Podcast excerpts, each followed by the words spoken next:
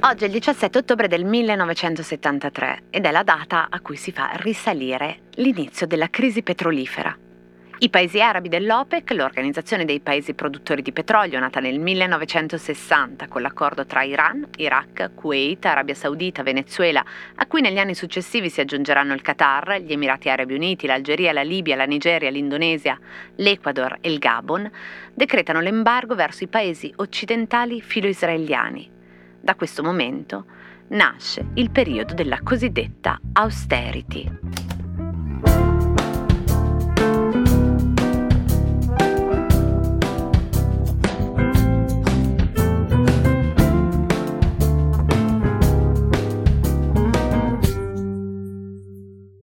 This episode is brought to you by La Quinta by Wyndham.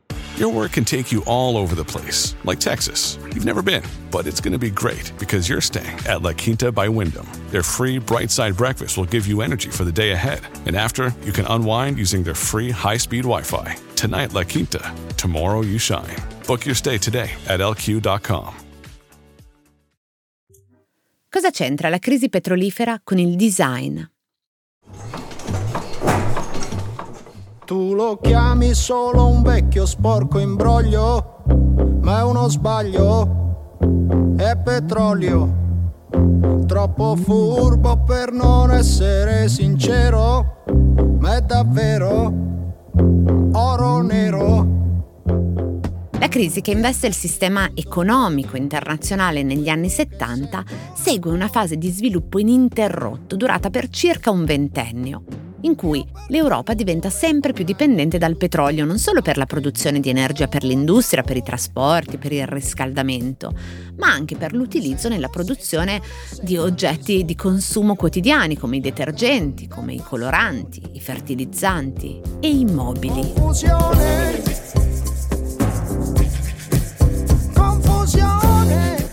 Negli anni 50 e 60 il petrolio infatti aveva mantenuto dei prezzi incredibilmente bassi, il consumo intanto aumentava esponenzialmente, le compagnie produttrici registravano margini di profitto molto alti e le industrie tutto sommato invece continuavano a pagare dei prezzi bassi. Era il periodo del boom economico, quello per il quale chiamiamo la generazione di quelli che nacquero in quel periodo o ci crebbero i boomer, che per estensione sono anche quelli nati poi nei decenni successivi, ma che conservano un atteggiamento, come dire, di ottimistica inesauribilità delle risorse, cioè che faticano a fare i conti che da allora, dallo shock petrolifero, non è che ci siamo mai completamente ripresi, ma soprattutto a fare i conti col fatto che le risorse a un certo punto finiscono e probabilmente quel punto lo abbiamo già oltrepassato. Non usare l'oro nero bene, cioè male, ma andiamo avanti. Io voglio vivere a ruota sono arrivato a ruota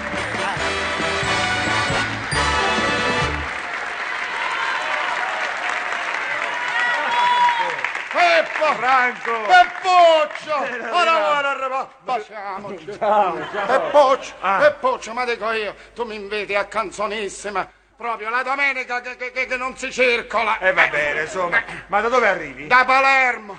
Da Palermo. In bicicletta a piedi l'ho fatto. Come, scusa, bicicletta a piedi? E i chilometri ce l'ho qui nei bicicli. ce l'ho qui. Senti Franco, ah, ehm, ah, ma come hai viaggiato? Bene? E certo che ho viaggiato bene, solo durante il traghetto, capisci? Il ferrabotta. Ah, okay, ma funziona? Certo che funziona, a pedale però, a pedale. La gag che avete ascoltato viene dalla RAI. Domenica 2 dicembre il comico Franco Franchi arriva da Pippo Baudo nella popolare trasmissione Canzonissima ed entra in scena in bicicletta. È la prima delle domeniche a piedi, quel 2 dicembre del 1973. Le domeniche a piedi sono uno dei provvedimenti presi dal governo italiano, allora presieduto da Mariano Rumor e appoggiato da Democrazia Cristiana, da Partito Socialista e da Partito Repubblicano, insieme ad altre misure di contenimento, tra cui per esempio l'aumento del costo della benzina, che salì a 190 lire, quello della super a 200 lire, il gasolio venne fissato a 113 lire al litro, I limiti di velocità, che furono stabiliti a 50 km h nei centri abitati, a 100 km h sulle strade extraurbane normali e a 120 km h sulle autostrade. Le città, che ridussero l'illuminazione pubblica del 40%, si poteva accendere solo un lampione ogni due nella notte. I distributori di benzina che restarono chiusi dalle 12 del sabato a tutta la domenica fino alle 24 gli uffici pubblici, che anticiparono la chiusura alle 17.30, e i negozi, che dovettero chiudere le serrande alle 19. Insegne al neon o insegne colorate dei negozi, delle vetrine, dei ristoranti, dei supermercati, dei grandi magazzini dovevano restare spente. Per far anticipare alle famiglie tutti i riti serali della cena e la messa a letto, anche la RAI cambiò l'orario del telegiornale, anticipandolo dalle 20.30 alle 20. Comunque la televisione non poteva trasmettere programmi oltre le 22.45 con una tolleranza fino alle 23. Tutto il paese, dopo gli anni fantastici del riscatto economico del dopoguerra, si risvegliò più povero, più buio e più freddo.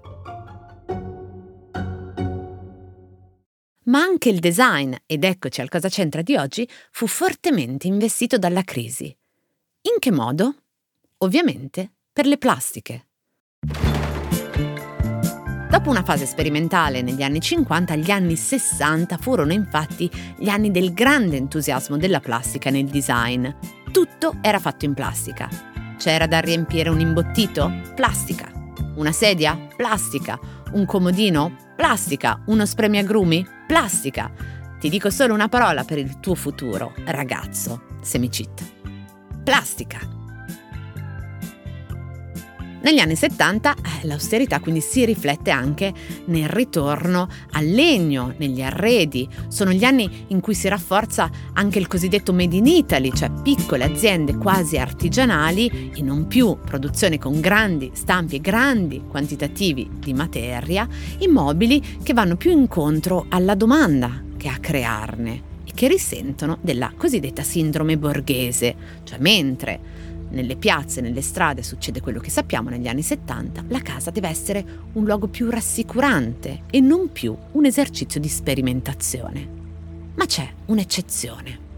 Sono infatti gli anni in cui il design italiano dà vita a qualcosa di completamente nuovo proprio sul fronte della ricerca. È la nascita del design primario riassunto nella formula CMF, colori, materiali, finiture formula coniata nel 1980 da Clino Trini Castelli per descrivere il lavoro fatto con Fiat e Lancia, non più sulle carrozzerie, ma sugli interni delle auto. E poi che si riferisce anche all'esperienza fatta nel centro design Montefibre di Montedison. Montedison, naturalmente, azienda che impiega moltissimo petrolio e che deve dirottare le sue energie sulla ricerca di qualcos'altro centro design guidato da Massimo Morozzi, Andrea Branzi e appunto Clino Trini Castelli.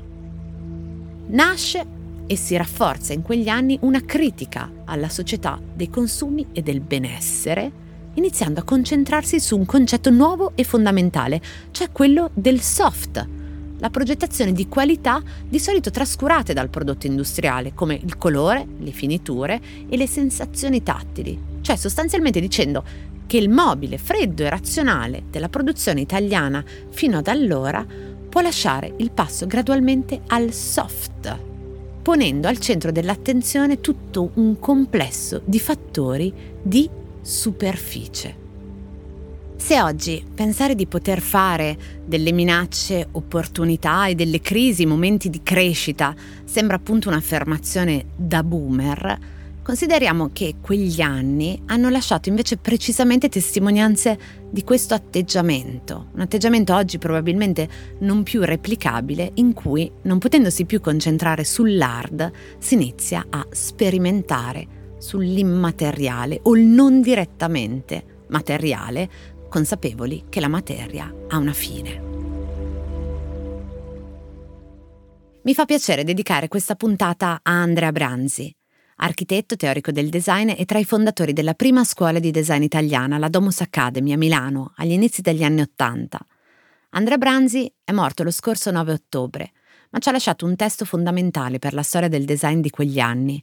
Si intitola la casa calda ed esplora un nuovo legame culturale e affettivo tra l'uomo e i suoi oggetti, individuando valori come il valore emozionale, dice Andrea Branzi, l'unico in grado di costituire un punto di riferimento all'interno dei nuovi consumi.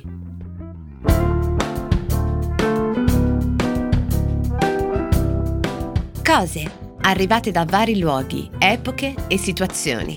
Sono sintomi, sono diagnosi e a volte sono soluzioni. Messe una accanto all'altra ci raccontano chi siamo. Io sono Chiara Alessi e Cosa c'entra è un podcast del Post in cui partendo da un fatto del giorno vi racconto la storia delle cose.